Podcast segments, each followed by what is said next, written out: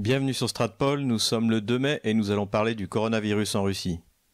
Avant de commencer cette vidéo, je voudrais faire quelques petites précisions qui m'ont notamment été demandées par certains de mes auditeurs. Donc lorsque je parle de gauchisme, alors je l'ai dit dans d'autres vidéos, euh, j'avais défini ce que c'était que le terme gauchiste et surtout de la manière dont je l'utilisais. En Russie, l'opposition pro-occidentale, qui ne représente pas grand-chose, mais qui est très présente sur les réseaux sociaux et surtout systématiquement citée et revendiquée par les médias occidentaux. Les gauchistes sont appelés libéralnés, exactement dans le sens où le terme liberal s'est utilisé aux États-Unis. Et il ne s'agit pas de qualifier leur politique économique, mais plutôt leur orientation euh, sociétale, internationale, et le fait que l'admiration désuète qu'ils ont pour l'Occident, qu'ils voient comme le modèle unique, rappelle beaucoup euh, cette admiration puérile qu'on avait eue dans les, dans les années 90.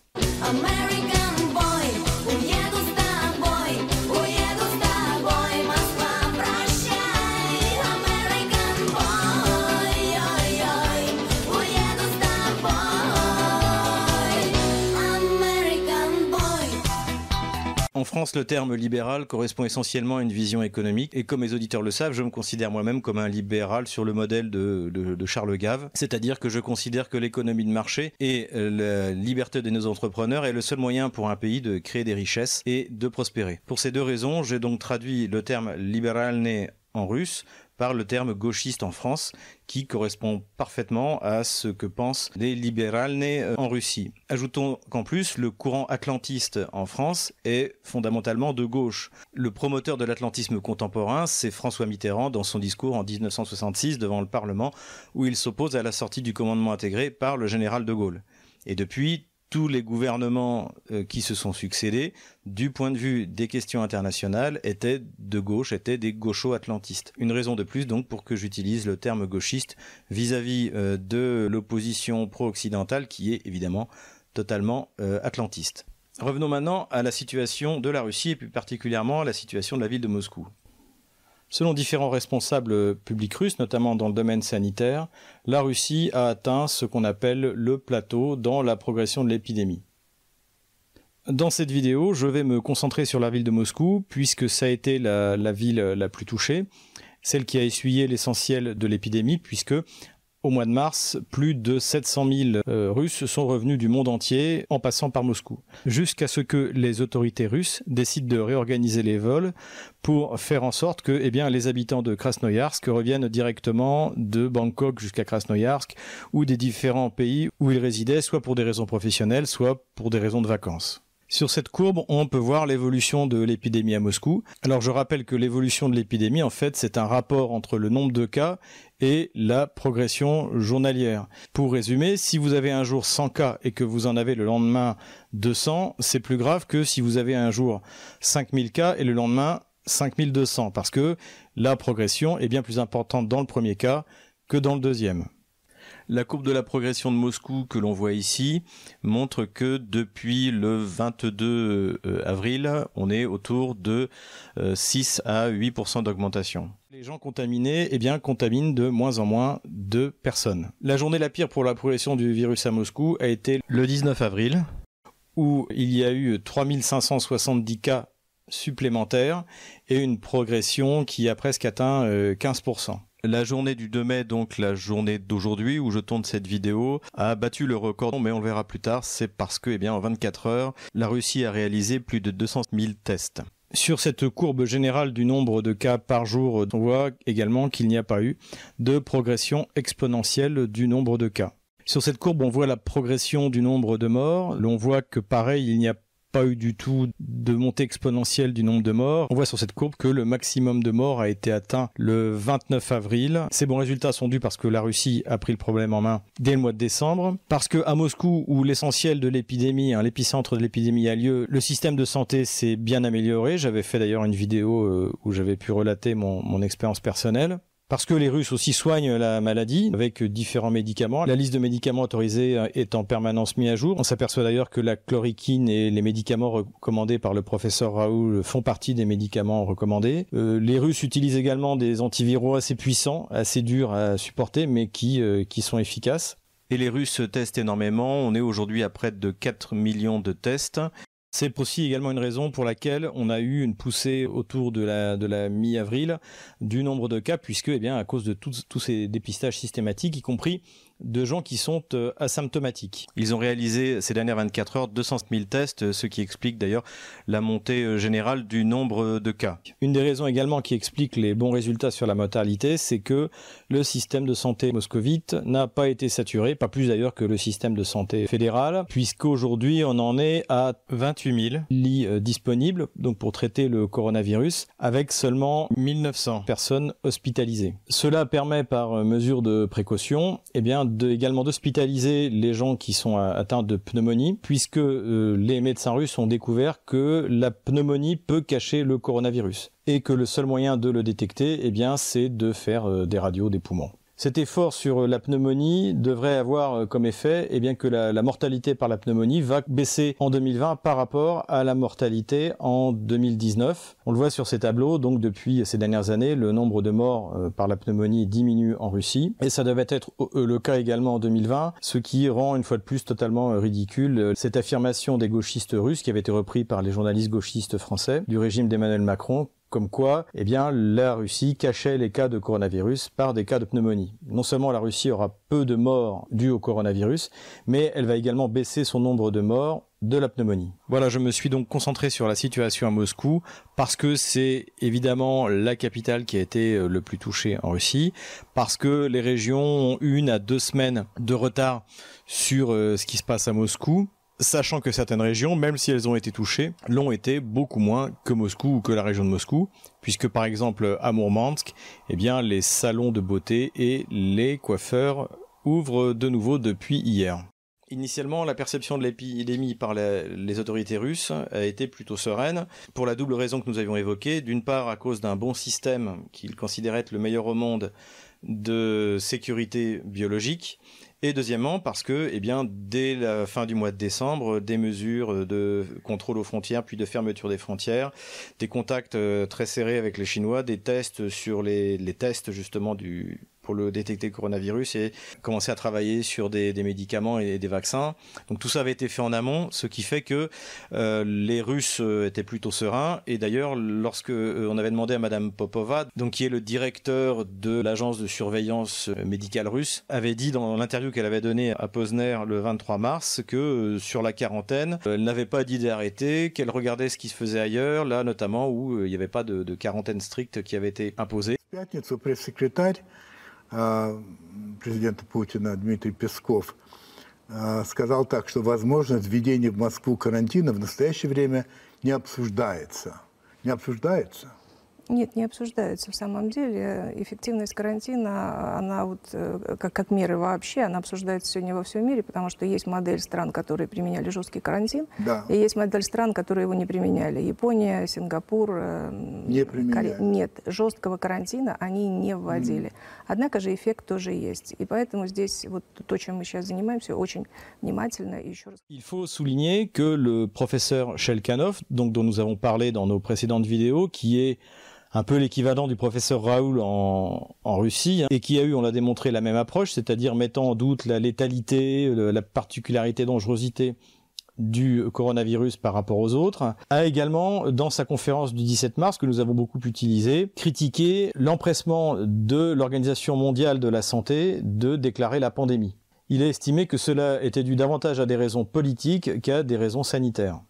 Euh, начну я, наверное, вот с чего, что Э, эпидемиологические процессы – это всегда процессы стахастические, поэтому наиболее разумная модель поведения в отношении них – это надеяться на лучшее, но готовиться к худшему.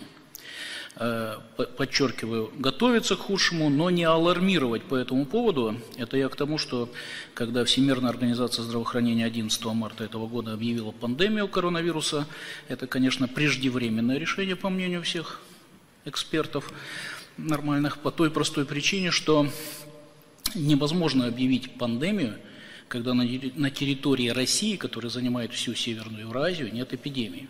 Когда нет эпидемии во многих африканских странах, нет эпидемии в Латинской Америке, в Южной Америке, в Австралии и так далее, то, там только завозные случаи. Вот, поэтому, конечно, это политически э, выдержанное такое решение в связи с тем, что политэлиты, скажем, США и Евросоюза запаниковали, не сумев на своей территории взять процесс под контроль.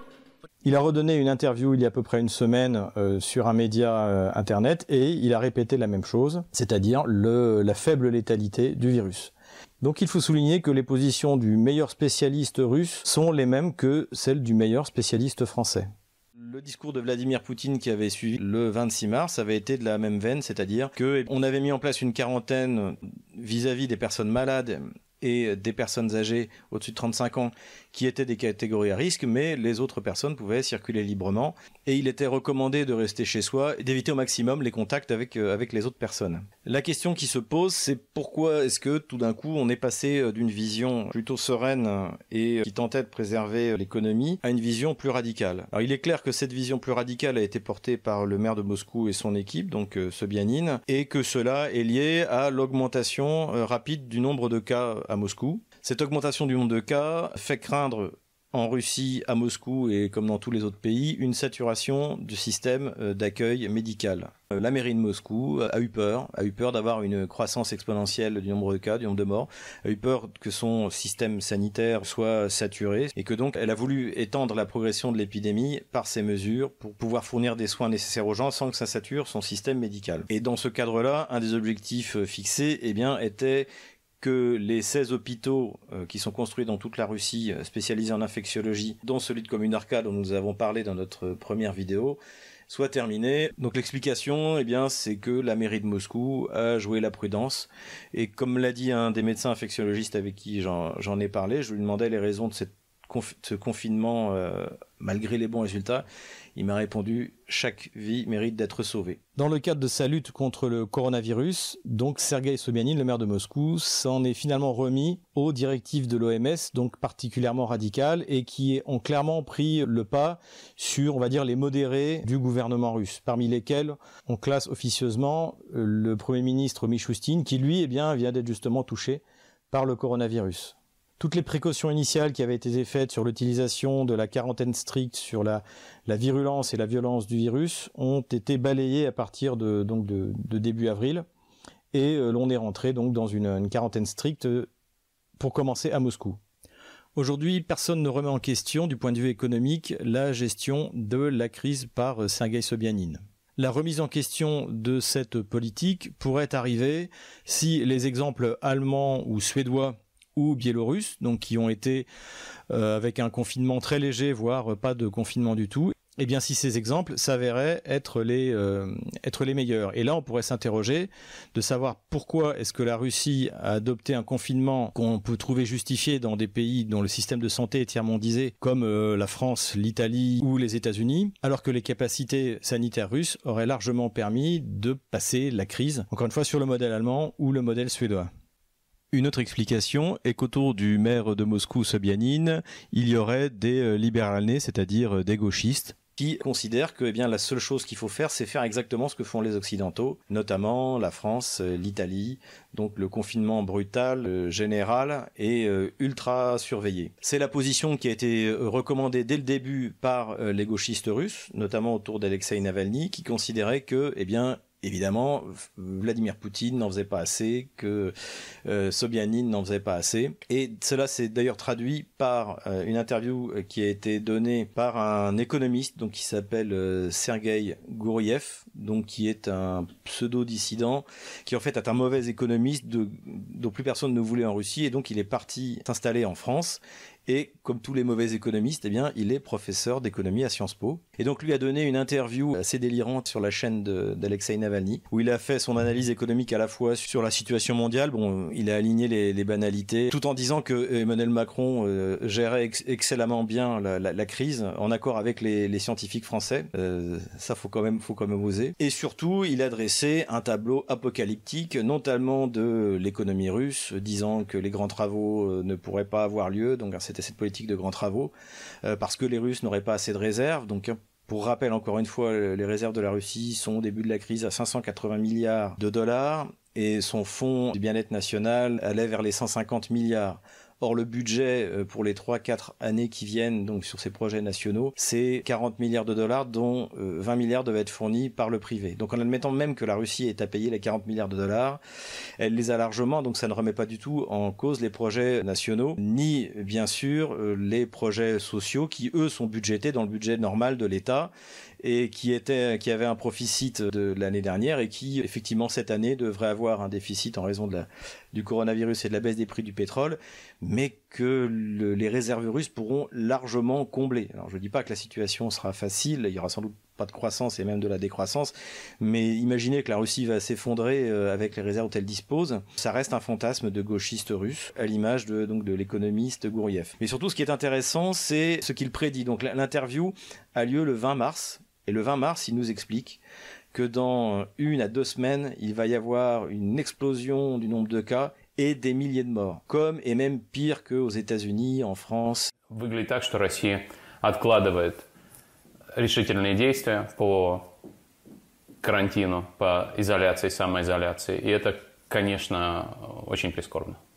Безусловно, есть два действия, которые нужно предпринять. Одно – это карантин и самоизоляция – а второй – это масштабная помощь экономике, которая следует из этого самого карантина. Надо понимать, что Россия, если ты посмотришь на э, данные по России за последние несколько дней, то темпы роста в России те самые 33% в день. Это линия тренда в западных странах. 33% в день означает, что количество заболевших удваивается каждые два с половиной дня.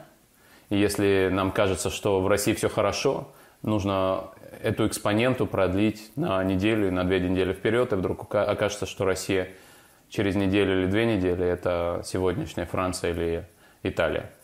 Но главное, конечно, это не рубли, а то, что меня поражает. Вот мы начали разговор с того, что в Москве работают, работает общественный транспорт, включая метро, что ты можешь сходить постричься. Я уже давно не могу сходить постричься.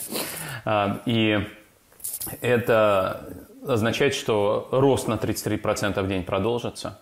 И это означает, э, что можно предсказать смерти тысячи людей, которых можно было бы избежать. К сожалению, да. Ну, такая безрадостная картина. Денег не хватает на антикризисные меры. Занимать на внешнем рынке не можем. Нацпроекты умерли. Еще и правительство не работает как единый организм. Мрачновато у нас с тобой получилось. Мне очень нравится, что ты всегда улыбаешься, говоря о таких вещах. Но, Но с другой стороны, с другой стороны, с другой стороны, это действительно трагедия. Действительно, э, понимаешь, вот когда мы смотрим сегодня в Европе, люди приходят в госпиталь, и врачи должны выбирать, кому оказать помощь, кому нет. Это ситуация, с которой, очевидно, Россия столкнется в ближайшие недели. Но я не только твой ровесник, я человек, который в 86 году жил в Чернобыле. Э, не в Чернобыле, в Киеве, прости, в Киеве. И я помню Чернобыль очень хорошо. И Чернобыль это была фантастическая катастрофа.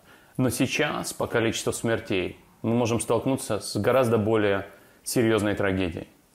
Когда мы говорим о Чернобыле, это выглядит как фантастическая, беспрецедентная трагедия. Но по количеству смертей эта пандемия в России может унести больше жизней. И нужно принимать меры неделю назад. И эти, эти меры не принимаются, и мне очень, мне очень грустно, что так это происходит. Le 20 mars, Sergei Gouriev nous promettait des milliers de morts dans la semaine ou les deux semaines euh, à venir. Et aujourd'hui, on est à 1222 morts sur toute la Russie au 2 mai, donc 146 millions d'habitants, et 695 morts sur Moscou. Donc on est bien loin de la catastrophe annoncée. En revanche, des gauchistes russes, essentiellement des économistes russes gauchistes, ont signé une pétition pour appeler en fait le gouvernement russe à verser une sorte de salaire universel. On trouve bien sûr parmi ces économistes gauchistes euh, Sergei Gouriev, dont nous avons déjà beaucoup parlé, et également quelqu'un comme euh, Alexachenko. Donc Alexachenko était le numéro 2 de la Banque centrale russe euh, à la veille du crack de, 1998. C'est également un des économistes les plus mauvais de Russie et euh, la radio gauchiste Echo de Moscou lui donne régulièrement la parole. À une époque même, il avait, il avait son émission. C'est surtout la, la vénération, comme pour Gouriev, de ce modèle des années 90 et donc du modèle euh, occidental de l'endettement massif. Parce que ce qui est intéressant, c'est que dans le discours de Gouriev dans son interview, euh, dans le discours d'Alexachenko, dans le discours qu'on peut trouver dans la presse américaine sur la Russie, même des articles plutôt élogieux sur l'économie russe, comme celui qui été publié récemment dans Forbes, et qui dit que la Russie a de quoi tenir économiquement euh, la crise, ce qu'on regrette, c'est que la Russie ne s'endette pas plus. Et il est clair que pour les élites gauchistes mondialisées, l'ennemi, ce sont les réserves russes les près de 150 milliards de dollars du fonds de, bien-être national, les 580 milliards de réserves de change sont la garantie de l'indépendance de la Russie, sont la garantie que non seulement elle peut se financer elle-même pendant plusieurs années en étant indépendante des marchés internationaux, mais surtout récemment, on a vu Vladimir Poutine avec la volonté d'utiliser une partie de ses réserves pour mettre en place des grands projets d'infrastructure, des grands projets nationaux qui vont moderniser l'économie de la Russie vers le haut et empêcher toute idée de révolution colorée, de dégradation de la situation économique. Si cette vidéo vous a plu, n'hésitez pas à mettre un pouce bleu, à faire un commentaire, à vous inscrire à notre canal YouTube et à faire un don. Les coordonnées de notre compte PayPal sont en commentaire de cette vidéo.